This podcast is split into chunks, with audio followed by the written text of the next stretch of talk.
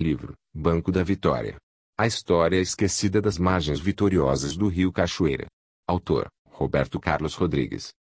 Capítulo 21. A Estrada Ilhéus, Itabuna e o declínio de Banco da Vitória. Em 1905, foi iniciada a construção da Estrada de Ferro Ilhéus, Vitória da Conquista, pela firma Carvalho e Cia, que em 1909 cedeu seus direitos para a empresa T-State of Bahia Southwestern Railway Company, de Londres. Em 1913 com a inauguração do trecho da estrada de ferro entre Ilhéus e Itabuna, projetada em 1899 pelo engenheiro inglês Frederick William Cox, o porto do Genipapo começou a sentir a força do esvaziamento provocada pela locomotiva, que apesar de não passar perto do Banco da Vitória, conduzia as maiores cargas de cacau diretamente entre as duas cidades. Mesmo assim, o povoado de Banco da Vitória sobrevivia com o porto fluvial para cargas menores. Todavia, com a construção da rodovia ligando Ilhéus a Itabuna, o porto do Genipapo foi aos poucos perdendo a importância e tendo a sua utilização reduzida. A partir de 1940, a maior parte da produção agrícola da região cacaueira era carregada de trem ou de caminhão entre Ilhéus e Itabuna. Em 1964, o presidente Castelo Branco desativou a ferrovia entre essas duas cidades.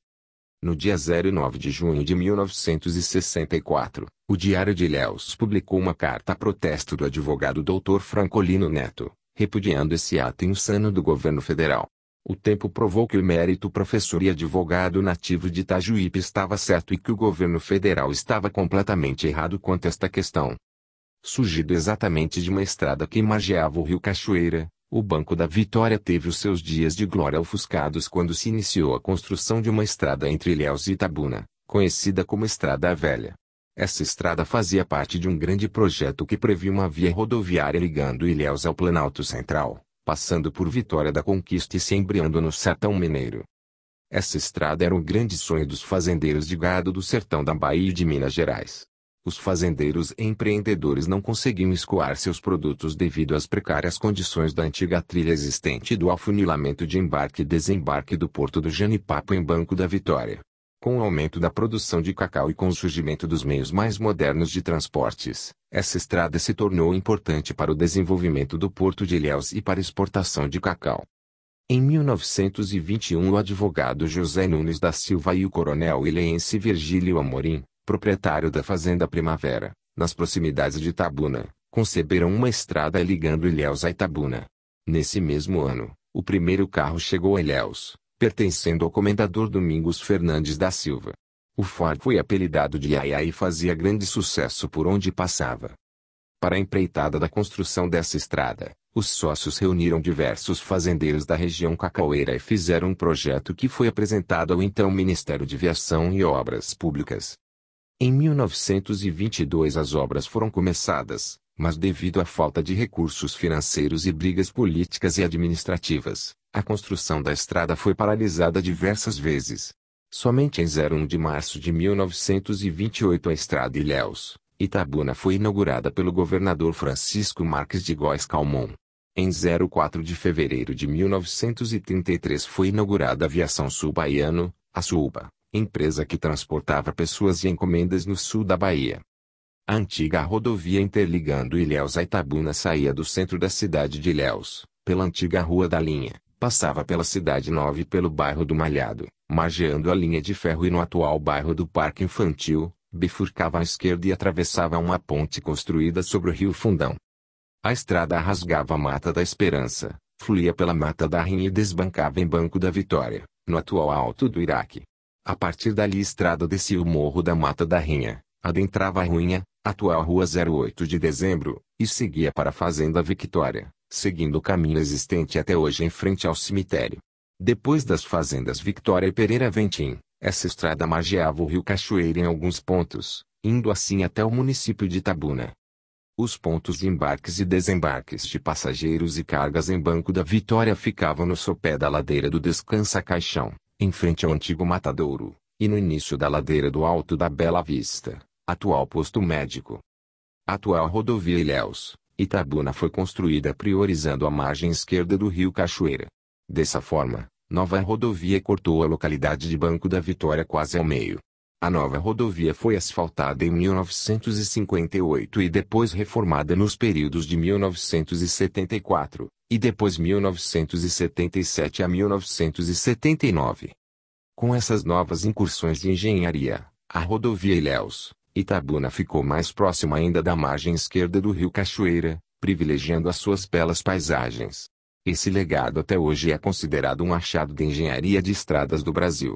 Afinal, a rodovia Ilhéus Itabuna é considerada uma das mais bonitas do Brasil, apesar de estar hoje subdimensionada para o alto volume de tráfego existente.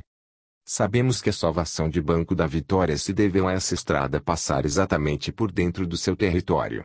Muitas outras cidades que ficaram distantes e, ou sofreram desvios de tráfego de veículos quando da construção da rodovia BA-415 sofreram grandes prejuízos comerciais e tantas outras mazelas dos ostracismos geográficos.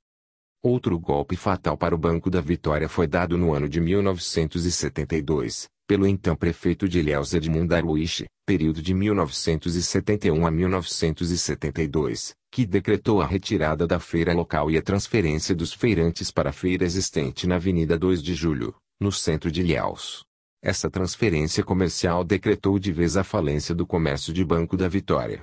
O sepultamento definitivo das aspirações comerciais de Banco da Vitória foi dado pelo então prefeito Antônio Olímpio, quando construiu a central de abastecimento no bairro do Malhado na década de 80 concentrando ali todas as feiras públicas da cidade de Ilhéus e proibindo as poucas barracas remanescentes da antiga feira de Banco da Vitória que ainda comercializavam na Praça Guilherme Xavier alguns produtos naturais. Sem o movimento do Porto do Genipapo, sem os órgãos de arrecadação de impostos e sem sua magistral feira, o Banco da Vitória mergulhou numa crise de estrangulamento econômico e financeiro e por longas décadas conheceu descaso administrativo por parte da Prefeitura de Ilhéus. Essas situações tinham transformado o velho e pobre distrito de Banco da Vitória num lugar de pouca esperança para seu povo. Enquanto os antigos povoados e distritos da região cacaueira se tornaram cidades prósperas e exuberantes, o Banco da Vitória, que por mais de 100 anos tinha sido maior que muitas delas, viu seu desenvolvimento minguar e quase desaparecer do mapa baiano. Na década de 1970 houve um grande êxodo de moradores de Banco da Vitória e muitas pessoas foram embora para outras cidades como Itabuna, Salvador, Rio de Janeiro e São Paulo. Na década de 1980 quem chegava ao Banco da Vitória não acreditava que um lugar antes tão próspero e pujante, tinha se transformado num ninho de tantos desiludidos e tísicos de sonhos.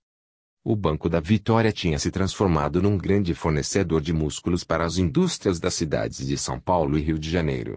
Naquela época, houve uma grande desilusão social entre vários moradores da localidade e muita gente, que não foi embora, morreu ali, principalmente de tristeza.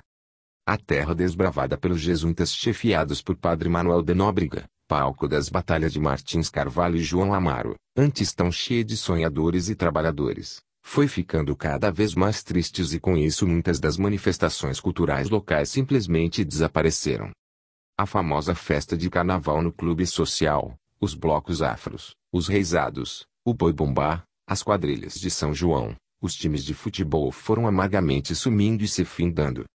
Aos poucos, o Banco da Vitória foi se encolhendo socialmente e quase desapareceu no meio da crise de identidade que se aladeou nessa região, antes tão próspera e cheia de possibilidades. O Banco da Vitória, por certo, sofreu muito mais que muitas localidades da região cacaueira, diante das diversas crises e dificuldades que assolaram a cultura do cacau nas últimas décadas, simplesmente por um motivo óbvio, a falta de estrutura própria para gerar renda e desenvolvimento social. Com o seu comércio falido diminuto, a localidade ribeirinha atrofiou e acabou se transformando apenas num bairro dormitório mesmo com um singelo comércio local aportado em alimentação, produtos naturais e artesanato. Até hoje o Banco da Vitória se esforça para sobressair da crise de identidade social que lhe fora imposta pelo município de Ilhéus. Essa comunidade ilhense, assim como muitas outras sob a mesma tutela municipal, sofre todos os tipos de problemas sociais e descasos governamentais. Acredita-se que nesse instante uma nova história esteja sendo escrita pelo povo de Banco da Vitória. Vamos precisar do futuro para provar nossas atuais aspirações.